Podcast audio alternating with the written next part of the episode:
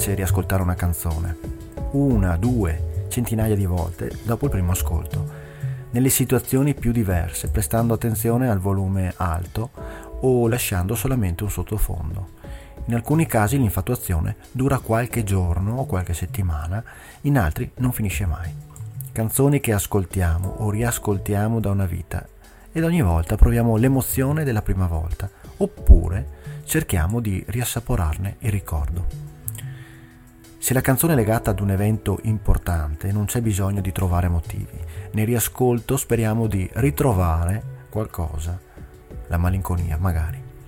Ma ci sono canzoni o insiemi di canzoni, a volte si tratta di un intero album o di un'opera intera, che riascoltiamo da sempre semplicemente perché ci piace farlo e ogni volta proviamo un grande piacere e addirittura nuove sensazioni legate a nuove scoperte nel riproporle al nostro apparato ricettivo. Da scienziato potrei dire che il motivo è essenzialmente chimico, legato al rapporto nota, strumenti, arrangiamenti, suoni e da come questo viene recepito dal nostro apparato ricettore, e chissà quali altri sono gli aspetti che il nostro cervello identifica come salutari, piacevoli o consigliati per il nostro corpo. Certo, deve essere così, altrimenti li rifiuterebbe.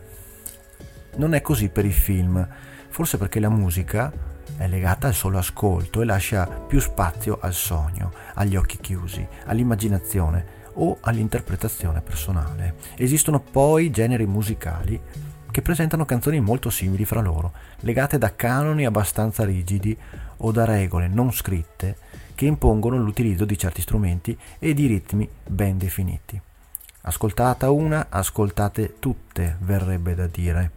Eppure anche in questo caso il nostro corpo ha sete, sete di genere in ogni canzone. Apparentemente già ascoltata, appare magicamente una pagina nuova dello stesso libro. Oggi vi racconto qualcosa di Crooked Tree di Molly Tuttle and Golden Highway.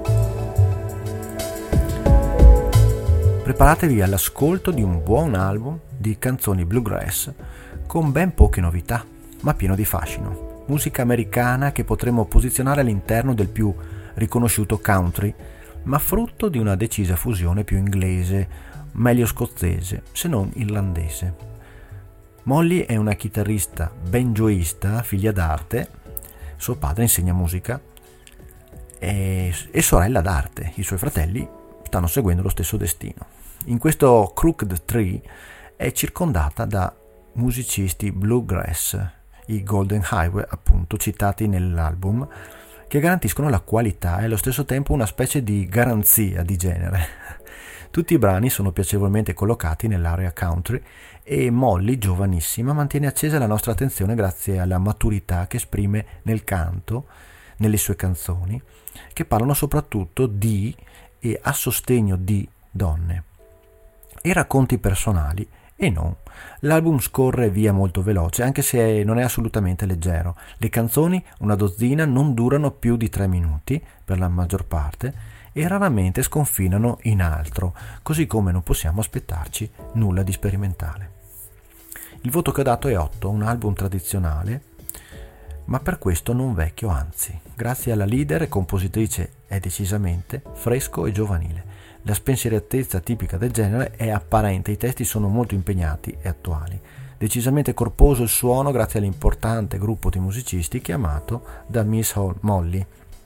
Ascoltarlo sarà per voi un'ottima boccata d'aria freschissima.